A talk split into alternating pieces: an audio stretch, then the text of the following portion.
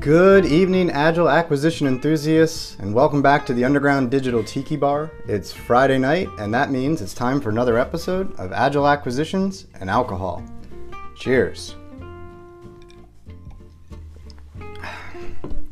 Well, I appreciate all the feedback and comments, and tonight's episode was a recommendation from one of my followers out there who suggested that I talk about the difference between modular contracting and short contracts. As you can imagine, uh, there's a lot of confusion because of the push for quick, rapid development and uh, short and small contracts. But there's implications, of course, right? It's hard for contractors, especially small non traditional government contractors, to have a ready workforce capable of coming in when there's only a six month guarantee of work. And this is a common misunderstanding. Modular contracting means breaking things up to reduce risk for the government, incentivize contractors, and ensure that we're getting access to the most modern technology. But it doesn't mean that contracts with a particular vendor should be of short nature. They can be long and enduring relationships. FAR Part 39.103 talks about this in great detail and actually encourages the contracting officer to ensure that they have methods for ensuring continued delivery and development. So, what is modular contracting? Yeah, I absolutely love the six month periods of performance. I recommend them all the time.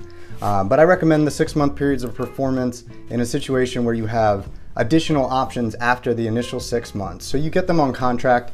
Look, in the government, it's hard to get started even working. The first three months are going to take team development, team cohesion, getting people access, security cards, clearances, all of these things take time.